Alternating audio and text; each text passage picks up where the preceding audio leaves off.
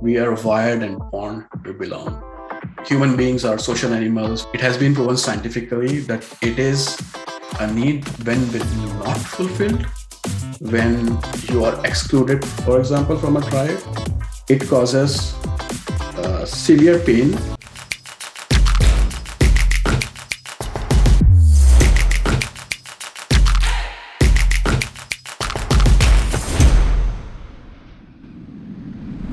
On this episode of the Creator Community, we'll meet Yogesh Soni, a father and former Silicon Valley executive turned coach, consultant, and now author.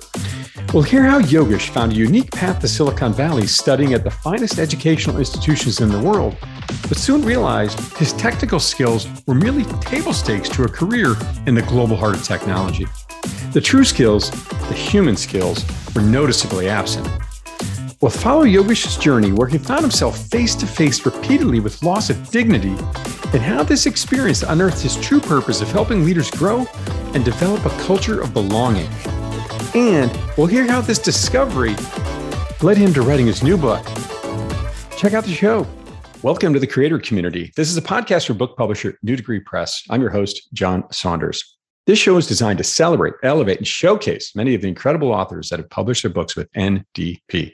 This year, NDP will cross over 1,300 published authors from six continents and has earned the 293rd spot on the Inc. magazine 5000 list. This is the fastest growing privately held companies in America. This is episode two of season four, and today I'm excited to have with me Yogesh Soni. Yogesh has built technology products used by millions and has worked globally in the world's top tech companies for two decades, imbibing culture from Asia, Europe, and America. Yogesh is a lifelong learner with an engineering degree from the Indian Institute of Technology, Kanpur, ETH Zurich, and an MBA from UC Berkeley.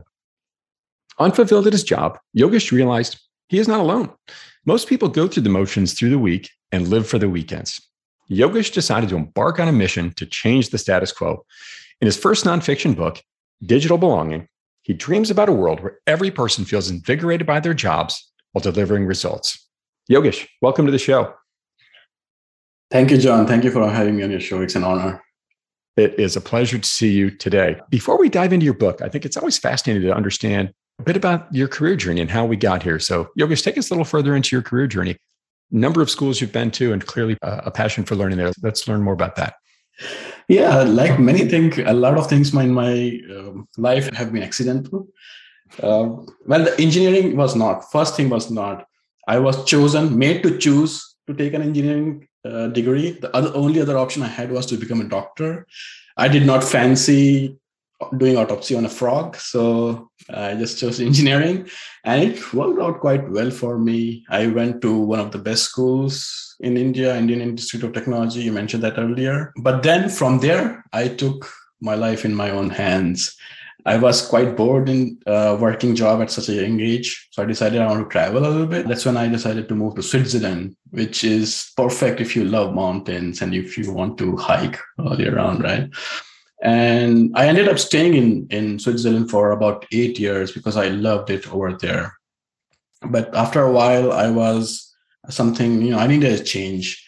And since I was in the tech company, tech businesses, I decided to move to the Mecca of technology, which is Silicon Valley. At around the same time, I wanted to be a little bit closer to how the businesses work, a little bit closer to the customers. That's why I decided to become a product manager. At the same time, I did my MBA from UC Berkeley. It was insane to be working full time and uh, doing MBA for three years. I do not advise it. If you want to do it, do the MBA full time. Yeah. And in my latest uh, job, the latest gig was I was leading a product team at eBay building e-commerce solutions using artificial intelligence, something which is very deeply fascinating, the power of this technology.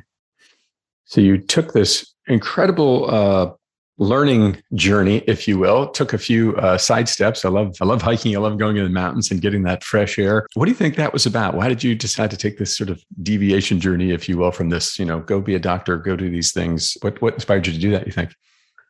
Yeah, I've never been sort of a conventional guy. You know, when I was doing my bachelor's in engineering, all my seniors were going to the US to masters after. And I decided to go to Switzerland because I realized that life is not just like a ladder that you have to climb it step by step, right? Just take a few detours here and there, uh, whatever catches my fancy. I just try to do it. I think that's the way to live life, right? You live only once, so try to take in as much as possible. Do. Don't have to follow the traditional paths. I love it. And so you went off, did this great exploration, got yourself this extraordinary education, landed in Silicon Valley, working for one of the biggest technology companies in the world. That's amazing. So, how did this book thing enter your radar screen? Yeah, so I think it coincided right about the time when I was nearing my 40th birthday.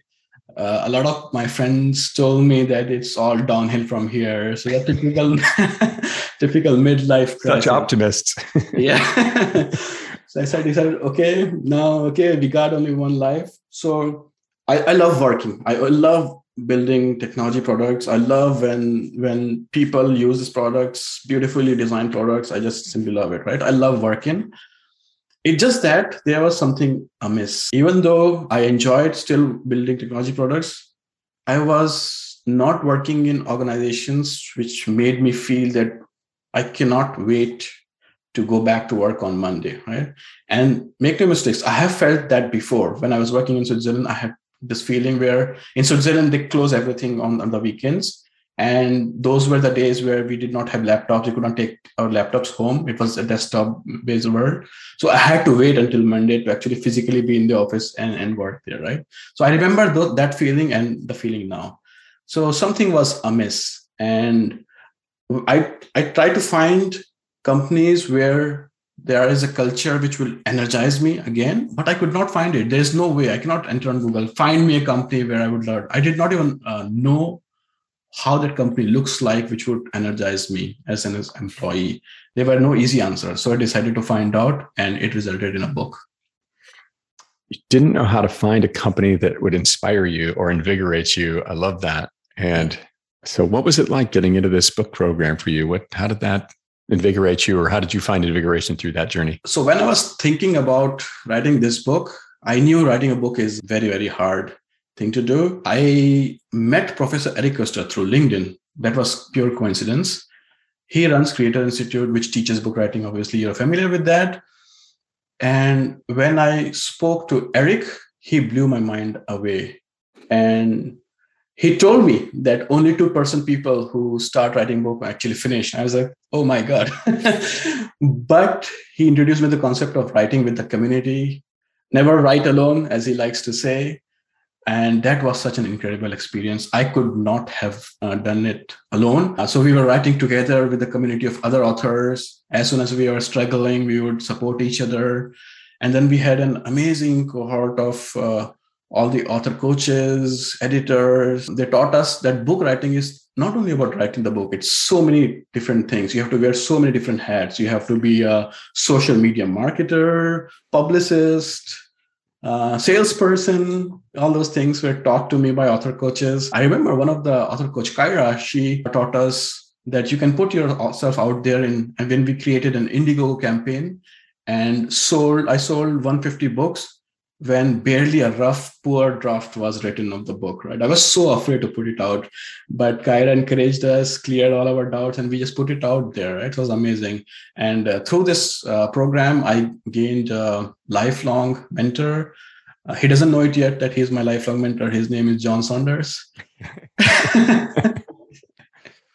wow you know the feeling is the same my friend the feeling is the same you know for for for those who may not know, what Yogesh is describing with Indiegogo is one of the ways you can actually fundraise your publishing costs, which is part of the coaching process here. And there's a few ways to do it, but that is one way. That's actually the way I did it.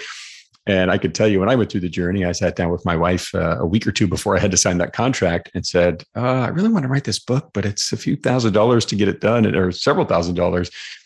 And I said, I think I'm going to be writing a check for, or we are going to be writing a check for a few thousand dollars to get this done. And through the coaching, through the process, through the, the journey, uh, we were able to raise well above what we needed, which was awesome. So good for you for getting that done as well. Thank you. So the book, Digital Belonging. What is digital belonging? Yogesh, what's that all about? Digital belonging is about how to build organizations where needs of the employees are at the forefront. And when I say needs, it's not throwing more money at them. It's not having even fancier offices.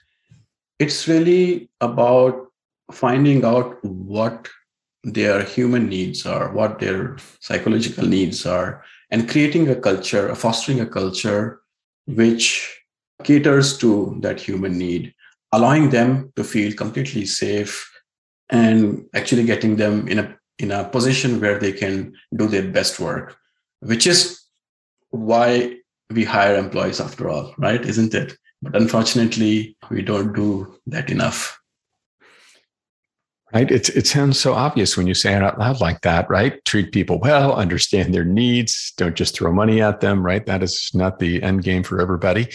And yet, that's kind of what you witnessed in some of your different career paths over the years and found that maybe this isn't a, the right way to do it. So, how did, you know, where did this idea, where did this topic sort of enter your radar screen and how did it come, where did it come clear to you? Can you think of a time?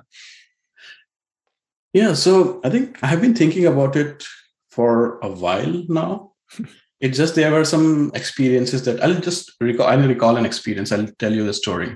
So I was working at a big Fortune 500 company, and it was like about 100 people organization.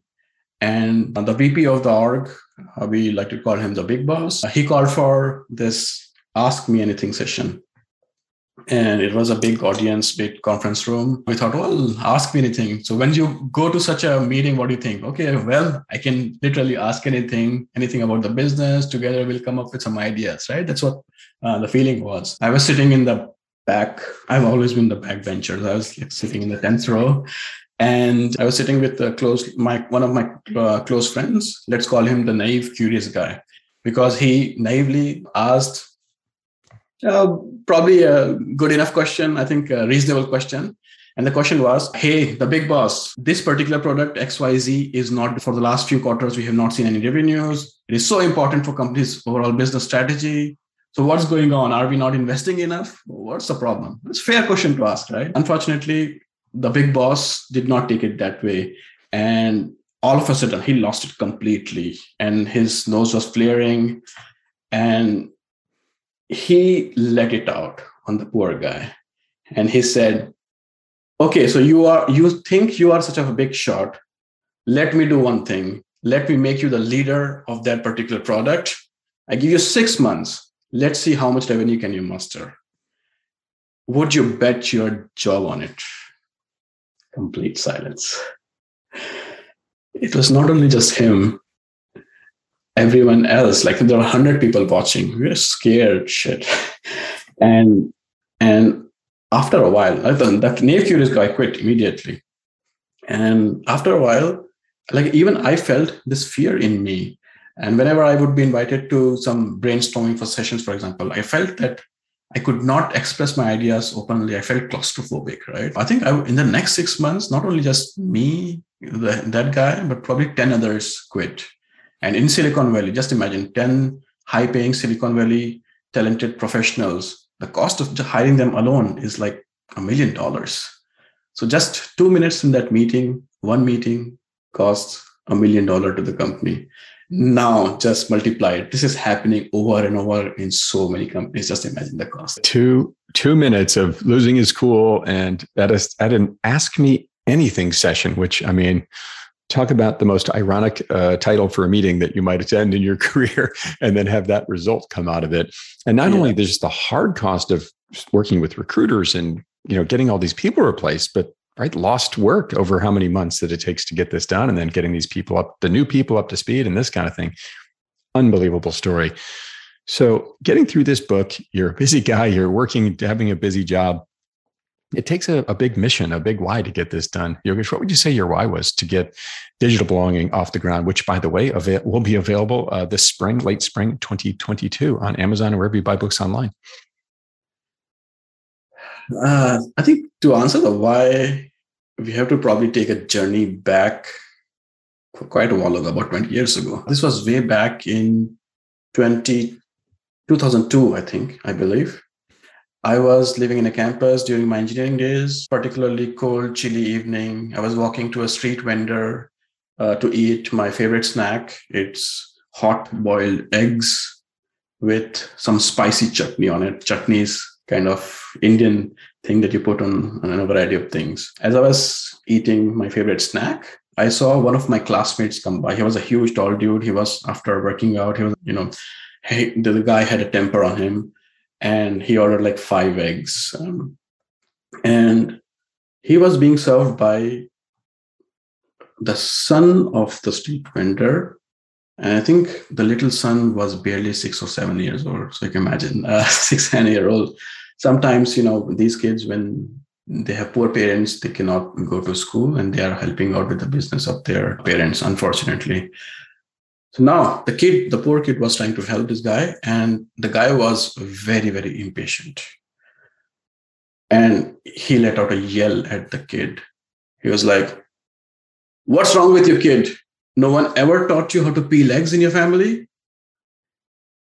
And the kid was literally shaking, the tears rolling down his chubby cheeks. He was wearing a you know tattered cloth, uh, like I just could not believe that someone could yell at the poor kid. And the kid's father couldn't say anything because he was poor guy. He was from a low caste, low caste, where low caste people have traditionally over thousands of years have been suppressed and oppressed in India. He has virtually no power. He's powerless. He knew if he spoke up, he will be thrashed. His stall would be vandalized. He would never be able to do his business again in that area. So he didn't say anything. And I couldn't say anything because I was speechless. I was scared also. And I realized that someone has to speak up for the kid, right? And dignity was violated there right in front of me and I couldn't do anything. And I thought something like this could never happen to me. Right. So I had moved to Silicon Valley, come, come back to present, had moved to Silicon Valley.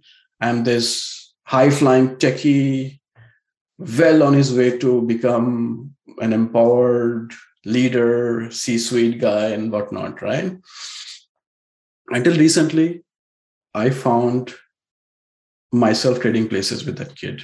So now, as an Indian techie with an elite pedigree, I'm hardly an underrepresented uh, minority in Silicon Valley. So something like this could never happen to me, right? Well, wrong. I was really surprised and shocked when I was humiliated, literally threatened, excluded, ostracized at the workplace. First, at first, I actually I did not even recognize it that was happening to me.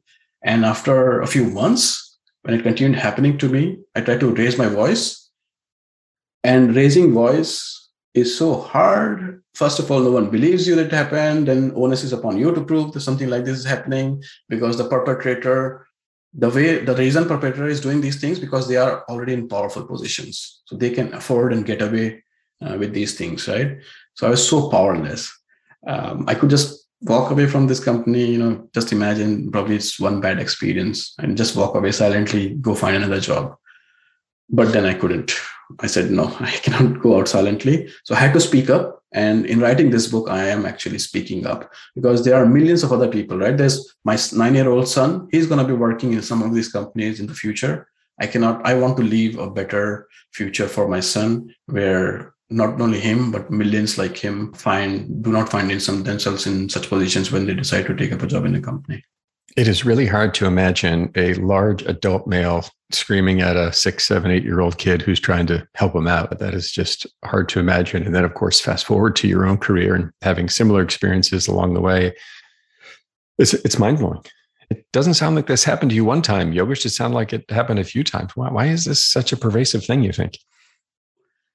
I think we, as a society, we build um, these hierarchical structures and when people have are in uh, position of power they're in power of uh, they're in position of rank then they tend to some people tend to abuse it un- unless it is checked and someone a lot of people speak up right? And it's actually it's a term called rankism coined by a physicist called robert Fuller. And you see this like racism uh, all kinds of isms that we see is essentially rankism and you just tend to abuse it. And I particularly think that in our organizations, we have natural hierarchy, but in, in many, many ways, these hierarchies have outlived their utility and we need a new kind of organization. We need a new kind of organization culture. Uh, a more human approach, a more uh, belonging approach, if you will, which I think is yes. right what this book is very much about. So you're you're an AI guy, which is right is the the the pinnacle of technology. If I, I think at, at least at this particular moment in time. So how did you come to write such a you know innately human book? Do you think? That's funny. It feels like a feels like a bit of a, a, a disconnect there, right? Or a, right, two right. worlds so, colliding. Yeah. So even though I build artificial intelligence platforms, I am myself is pretty much a human guy is yet right? So i'm not a ai powered robot myself. Not yet, not yet. so i i have deep empathy and i think what prompted me to write this book is my training as a product manager. So i build products for humans and one of the primary skills i have in my job is to deeply empathize with our prospective customers uh, to figure out what they need and then we build the best products for them right? And as i turn my attention towards organizations i imagine organization as a product and employees as a customer. So just figure out okay what what is the differentiation of the company? If you want to retain employees what is the differentiation? What is your moat right? And i figured out the user experience of the employees as if now it's just terrible. It's unbelievably bad, right? Just compare it to other products, it's, it's very, very bad. So that's how I said, okay, let's me figure out what the human needs or needs of employees actually are. And that's how I got into this book. So, finding this parallel between building products for humans and then thinking about applying that to the employee construct as well. Is that what I'm hearing? Yeah, I can give you an example. Like, for example, when we are hiring, that is the first time when we are trying to uh, entice prospective employees and talented employees to your organization, right? That's the first point of contact. What do we do? Traditionally, what we do is we make them go through 10 different interviews. Each of these interviews last like several months, and each interview is like about an hour long. Typical scary person will come in and they will ask questions after questions after questions for an hour. In the last two minutes, they're like, okay, do you have any question for me? Right. And two minutes that they give you the, the interview, interviewee, they give two minutes. Do you have any question for me? So one time I asked actually, do you have other 15 minutes? This is my question. Do you have other 15 minutes? Because I would love to learn more about the role. It's like, no, I don't I have to jump on another call. Right. So and instead, when I was hiring, what I did was I reversed the role. I first thing I would do is introduce the, the role in the company, tell about, talk about myself a little bit. But then I would ask the, the interviewee, what would you like to learn about the role in the company? Tell me, take as much as time as possible, like 30, take 30 minutes, right? And that changed the equation and that changed the power dynamics, right? I was no longer a representative of all powerful company, right? So we were on equal footing. So this is why, like every single inter, uh, interviewer, sorry, interviewee Art told me after this interview that this is the best interview they had because they could speak about. They, they felt that they were treated nicely, right? So this is just an example. You have to figure out all the contact points with the employees and figure out what's the wrong with the experience and then try to fix it. So you took your own approach to creating this belonging right out of the gate and empowering and enabling your your potential hire to have some voice in the journey. That's really awesome that you took that upon yourself, recognizing it was it was a problem, because yeah. it sounds like you know the status quo was something that you know as you've seen in your experience wasn't really working, and it creates a lot of risk for all these things you're talking about, people quitting and disengagement, all these things. So, why why do you think this sense of belonging is is so important in the workplace? And, you know, why do we need this? We are born to belong, as as proven by actually research, a good scientific research. I can give an example. There was a research done where they took an MRI scan of the brains of infants as little as two weeks old. What they found in the study was the natural cognitive state of the babies when they're doing nothing is very similar to the cognitive state humans enter when they deeply engage in social connections right? So in other words like i said we are wired and born to belong. Human beings are social animals. It has been proven scientifically that it is a need when, not fulfilled, when you are excluded, for example, from a tribe, it causes uh, severe pain. And actually, the areas in the brain which are responsible for registering the pain, they light up.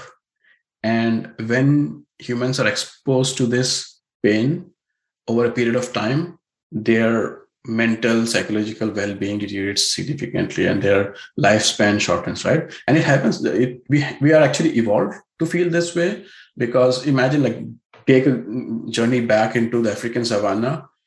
If you were not together if you were ostracized from a tribe you would die there was 100% chance of you dying because you could not survive in the jungles all alone right so we are evolved to feel being a part of a tribe, a community, etc. Right?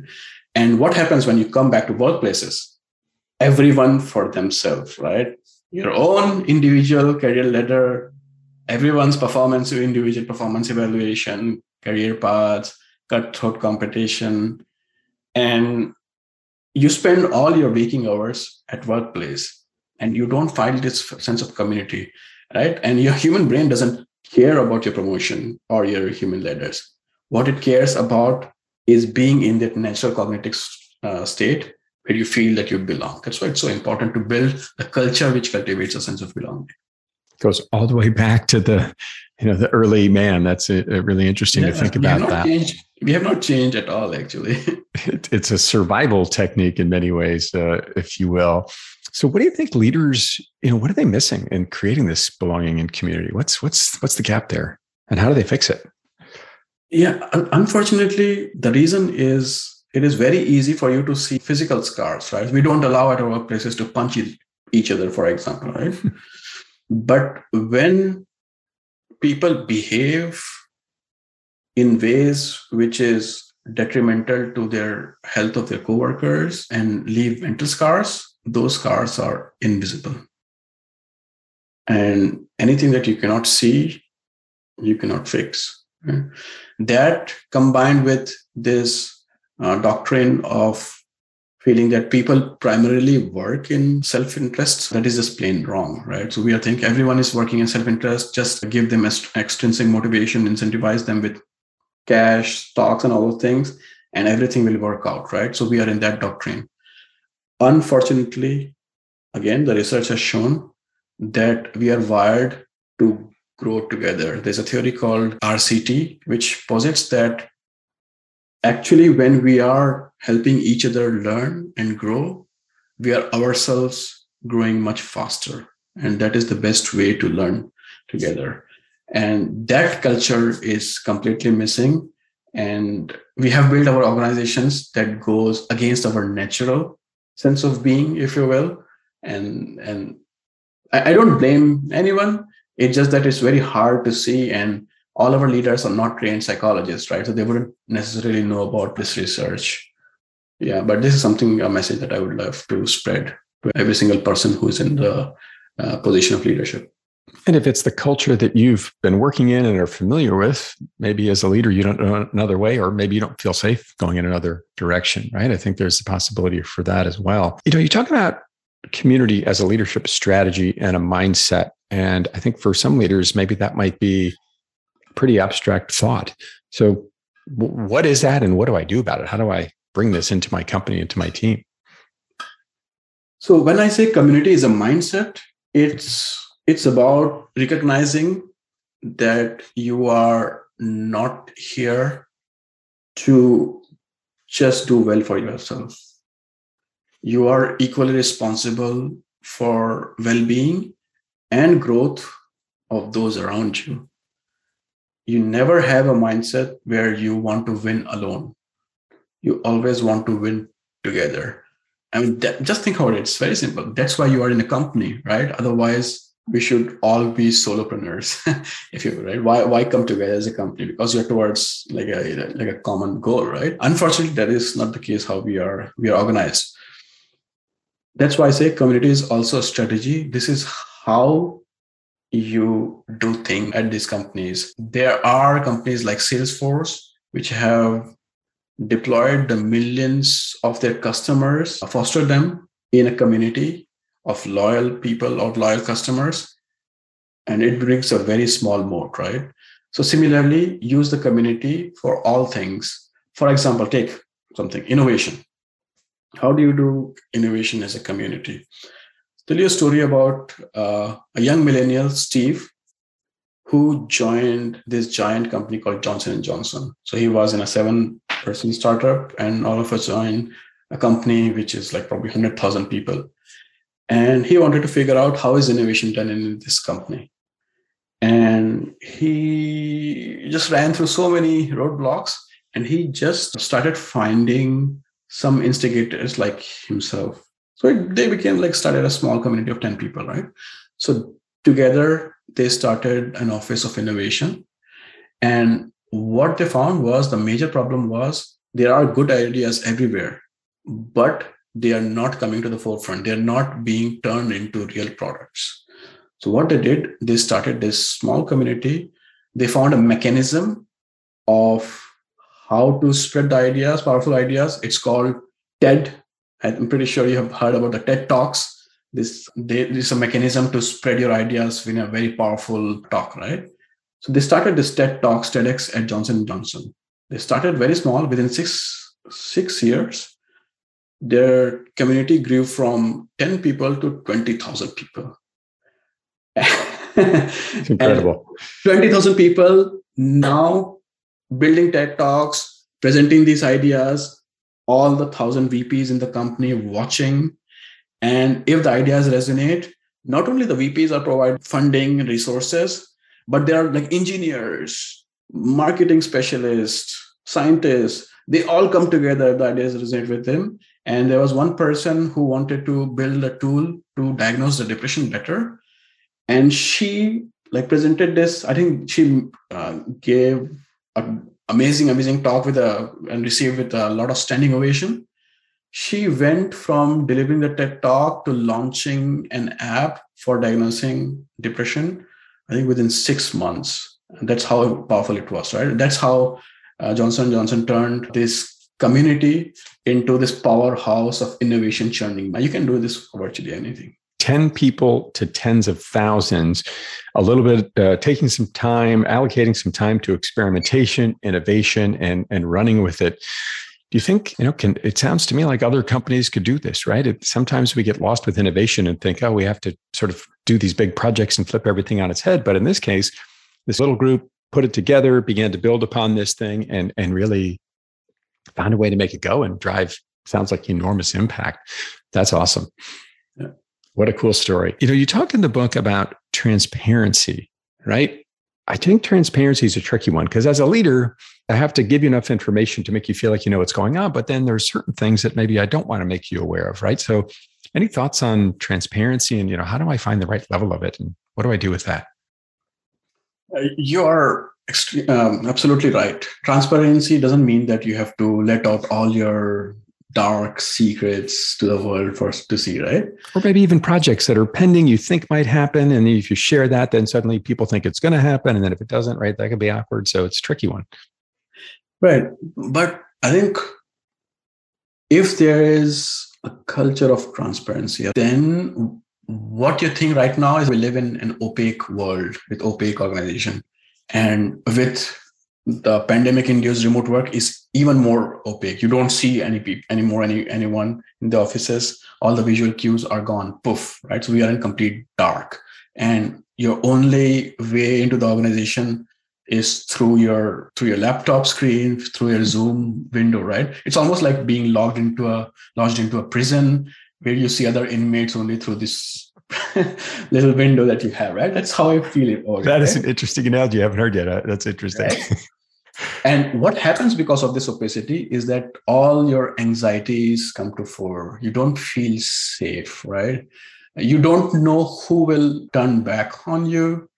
Sometimes I feel like as if working in a, I, I'm actually in a war-torn country where there's suddenly a sniper will take me out, something like that, right?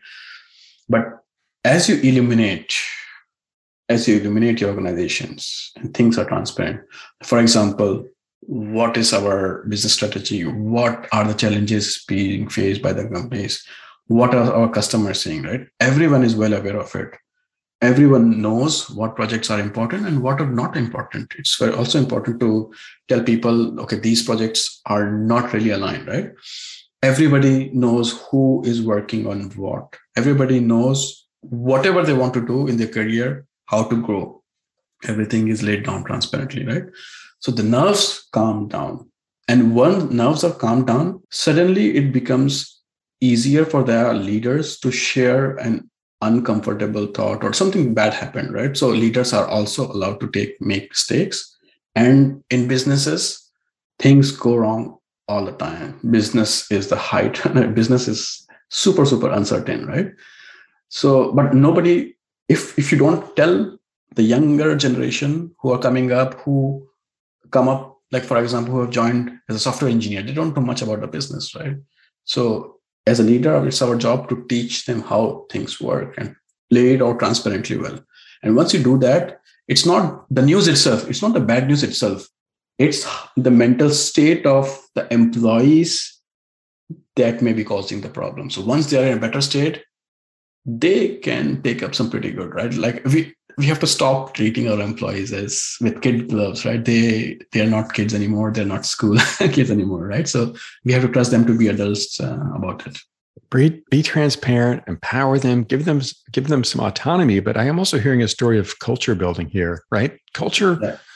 I think sometimes people think it's something that lives on a website. It's words that live on a website, and it's. I suppose it is to some degree, but really it's about how we treat each other, how we talk to each other, how we communicate, how we let people take or not take risks. And these are super important lessons in this incredible new book you have uh, coming out late this spring, Digital Belonging. So this book journey was about a year long for you, Yogesh. How would you say the book has changed you? You know, what have you learned about yourself along the way? That's there's so many of things that I can pick up right off the bat. Uh, the book writing uh, journey has been uh, amazing. You mentioned that it has been one year long journey, and I had to be very patient. Typically, I was like imp- this impatient guy who wanted to build the products out, ship it in like two weeks, right, in a sprint, etc. Right? That's how I was built. But you cannot do that with a book. You have to write one paragraph. You know, I still remember first paragraph I wrote was terrible. I thought there's no way I'm gonna be turning this stuff into a book, right? And you have to keep keep doing it, keep doing it for a year, and that has made me very very patient person. Another way is like it has just revalidated my faith in the community. I talked about all the different author, all the author coaches, but also my friends who have supported me for my book campaign, and complete strangers. They're based in South America, they're based in Australia, they're based in Germany. And I've gotten a call with them. I remember there was a psychologist who taught me, I'm not a trained psychologist at all, who taught me basics of psychology, like in three or four hour long Zoom calls and stuff like that, right? And for no, they, they're not getting any money for it. They're not getting monetary compensation. They're just doing it because it helps me and they're finding meaning in helping me and because they the topic resonates with them also, right? So this is part how, of your book. Sorry. Yeah. So this is how these are all the people who helped me to write the book, right? To help me all do all the research, bring out new ideas, bring out stories and things like that. I could not have done it alone, right? So like Eric says, never write alone. And and this power of community shows up again and again. And that's why i say okay the book itself is is actually living embodiment of how the organization culture should be right? And there was a third thing that i lost my train of thought but there was another way a very important way that thing that the book has changed me. It will come to me later. It'll come back. So yeah. all this enormous knowledge and support came from many times total strangers that you reached out to or, or to interview for the book or research the book and it just showed up because they wanted to be involved and wanted to support you and, and help you learn and grow that's that's incredible. And what a great analogy. So many parallels in your story between writing the book your career early in life and these experiences you've seen. And i love how you apply them in so many different aspects of your life because at the end of the day it's all about connecting and being part of this community and belonging as your book title suggests. And i love how you find these parallels across all of your life. So so many really interesting positives in terms of the book itself any unexpected positives just from the journey itself or opportunities that have come in front of you because of it? Yeah, so I think one thing that really came about as I was writing the book, when I explored deeply the concept of belonging and the power of community, I realized that as a person who is a part of community, you have to let the other people in the community off the hook sometimes. They make mistakes. In other words, you have to learn to not expect them to be perfect. And the same applies for yourself as well. You have to give per- your permission to yourself to not being perfect. And that was life changing for me. This book itself, I can, uh, we, I'm done with about writing the book, and I can already see this 15 different ways in which I can improve the book, like right away. I can go down, right?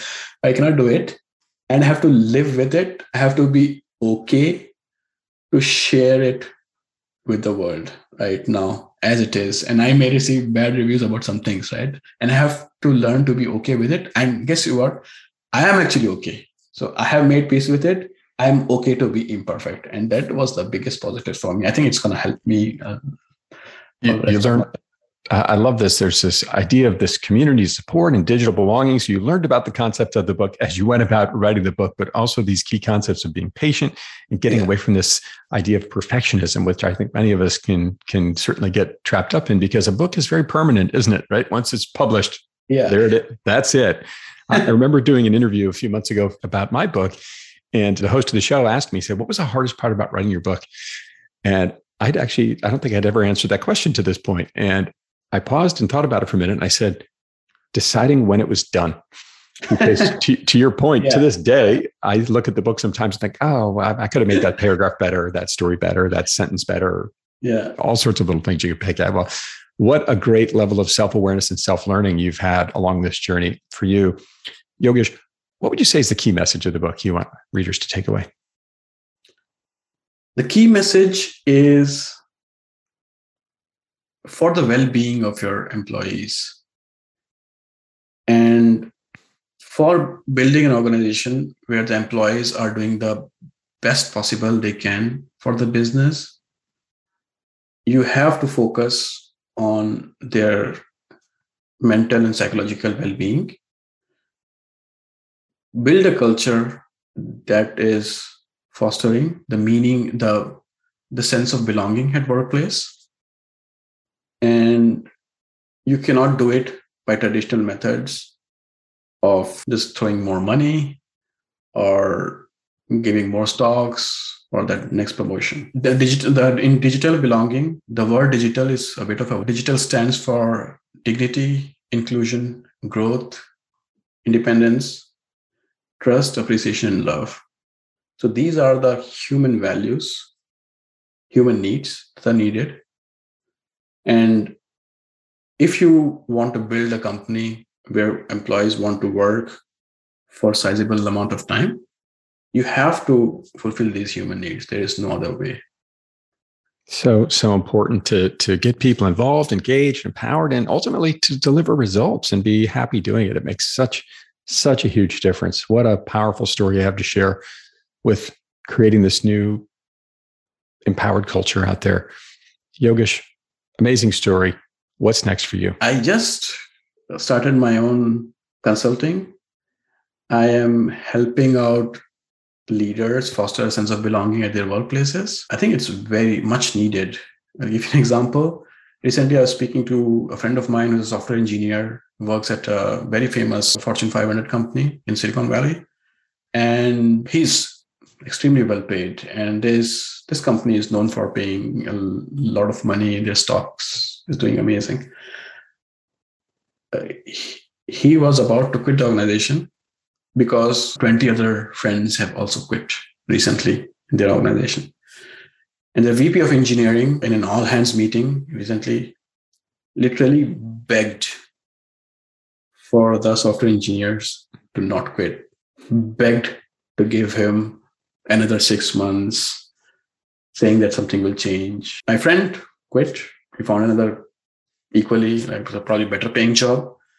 And the begging did not work at all. So begging probably will not work. I'm imagining for plenty of more organizations and not just for this organization. What will work though is being very, very intentional about figuring out what extra are you going to offer the employees?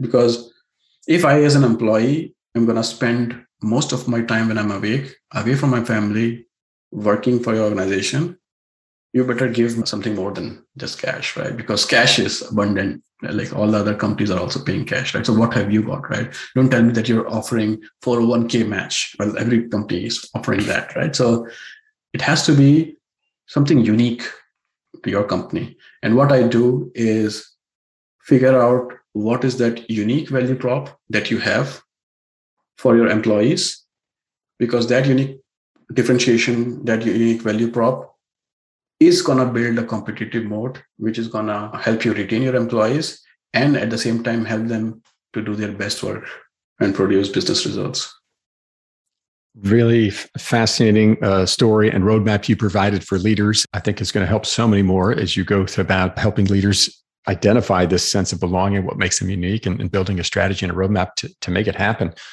Interesting that your two of these stories are such extremes. One guy saying, "Hey, you do it, uh, and I'll give you six months, or you're out of here," and the other guy begging people to stay. Uh, so you've you've seen the full spectrum of it across your journey.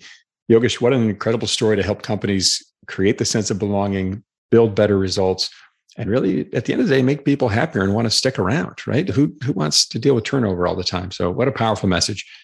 Thank you for sharing it. Thank you so much. It was lovely to be on your show john. I look forward to talking to you later. The pleasure is all mine. Yogesh if people want to learn more about you and your book where might they go? You can visit my website yogeshksoni.com or you can contact me on linkedin at yogesh k yogesh y-o-g-e-s-h K Soni S O N I, right? Not to be confused yeah. with the one of those tech companies out there, right? Yogesh, great to see you. Yogesh's book, Digital Belonging, will be available this late spring 2022, wherever you buy books online, Amazon, Barnes and Noble, wherever you find books online. I'm your host of the creator community. Keep moving forward.